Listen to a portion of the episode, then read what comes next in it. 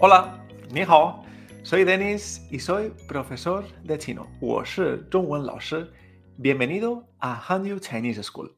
Estamos contentísimos de que estés aprendiendo chino, mandarín con nosotros y queremos ayudarte en este viaje que has emprendido del aprendizaje de este idioma. Como tú, yo también tuve que aprender idioma, el idioma chino mandarín así que quiero compartir contigo algunas cositas mediante esta serie de video podcast que te, ayudarán a mejorar y a hablar como una persona nativa en chino. Cuando empezamos a aprender chino mandarín, yo creo que todos estamos de acuerdo de que suena algo imposible, ¿verdad? Cuando alguien dice chino mandarín, hablar chino, ¿no? Suena algo como imposible de alcanzar. Pero verás que si tienes las herramientas y también eh, la buena guía y dirección, podrás empezar a hablar chino eh, en poco tiempo. Y una de las claves para hablar chino correctamente es la pronunciación. Es cierto que hay algunos aspectos del chino que son mucho más sencillos de lo que parecen, ¿no? Por ejemplo, la gramática es bastante sencilla, ¿no? Es bastante simple.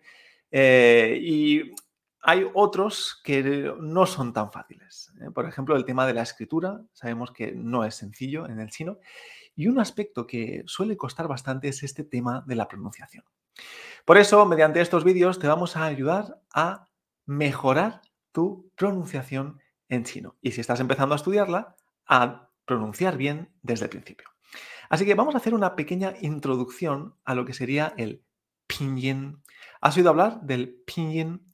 El pinyin es la transcripción fonética eh, utilizando nuestras grafías en nuestro abecedario de los caracteres chinos, de la pronunciación de los caracteres chinos.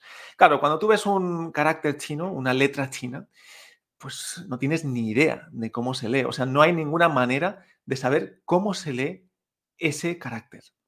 La única manera es aprendértelo de memoria. No hay abecedario en el chino. Es verdad que sí que hay un sistema de radicales, que esto lo veremos cuando hablemos de los caracteres chinos, pero no hay, no hay más. Hay que aprenderse la pronunciación de memoria. Pero tenemos una herramienta que es vital, que es este pinyin, esta transcripción que, como vemos aquí, tenemos encima de los caracteres. Claro, eh, normalmente cuando empezamos a estudiar chino, pues sí que veremos esto que tenemos aquí, un carácter chino con encima su pronunciación. Este carácter es ni hao y encima tenemos ni hao, la transcripción en pinyin de cómo se lee. Claro, en el futuro ¿eh? Eh, no dispondremos de esta ayuda del pinyin, pero cuando empezamos a estudiar chino, entender cómo se pronuncia el pinyin es importantísimo. Porque el pinyin no se pronuncia igual que el español. Y hay que tener algunas cosas presentes eh, a la hora de aprender a leer pinyin. Como vemos aquí, por ejemplo, cogemos este hao. Eh, si nos fijamos, tiene una H, A, O. Pues la H sería como el sonido principal o el, sonido inicial del pinyin. Cada carácter tiene una sílaba de pinyin, en este caso, hao. Y el sonido inicial de esta, hao, es la H, que no se pronuncia como el español, sino que se pronuncia he, hao. La parte final, ao, podríamos decir que es el sonido final del pinyin. Así que podemos diferenciar el sonido inicial, que sería la H, y el sonido final, ao. Y por último, si nos fijamos, encima de una de la A, tenemos este acento, esta rayita que es curva, ¿vale? Que es el tono. Cada sílaba o cada carácter en el chino dispone de un tono diferente y según si cambiamos el tono, podrá variar el significado de eh, la palabra. Así que es importantísimo tener presente estas tres cosas, el sonido inicial, el sonido final y el tono de esa sílaba. Perfecto, pues en esta serie de video podcast te vamos a ayudar a entender estos puntos. Empezaremos primero hablando de los tonos. ¿eh? En el siguiente episodio hablaremos de qué tenemos que tener en cuenta a la hora de pronunciar cada tono. ¿eh? Veremos que hay cuatro tonos en chino. Ma, ma, ma, ma. Y después tenemos el tono neutro. Te ayudaremos a ver cómo pronunciar estos tonos. También veremos que no solo es importante aprender los tonos por separado, sino también las combinaciones de tonos. Esto lo dejaremos un poco más para adelante en esta serie.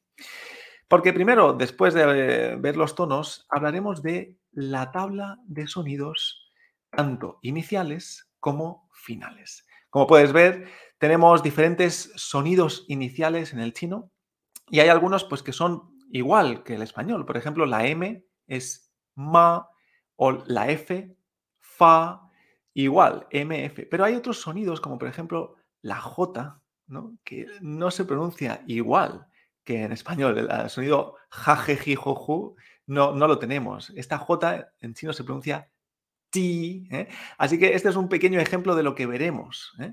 ¿Qué haremos en esta serie? Pues cogeremos cada fila, cada fila de la tabla de sonidos iniciales y la examinaremos poco a poco. O sea, iremos sonido por sonido y te explicaremos cómo tenemos que pronunciar cada sonido inicial en chino. Y no solamente los sonidos iniciales, también los sonidos finales. En esta tabla de sonidos finales puedes ver pues, las diferentes vocales que tenemos en el chino y también diferentes combinaciones de vocales o vocales con consonantes que nos vamos a encontrar en estos sonidos finales del chino. Es importantísimo. ¿eh? En chino, por ejemplo, no tenemos solamente A, E, I, O, U, sino que tenemos encima una vocal más, la U, U, que es esta U con diéresis. O, por ejemplo, la E, la E de España, no se pronuncia E en chino, se pronuncia E. Así que todas estas cosas las tendremos en cuenta en esta serie de Aprende a pronunciar chino con Hanyu. Pues estamos encantados de que nos escuches, así que te invitamos a poder ver el siguiente episodio donde nos centraremos en los tonos y veremos cómo pronunciar los tonos en chino. Así que muchas gracias por escuchar esta introducción a esta nueva serie y nos vemos en el siguiente episodio. 再见。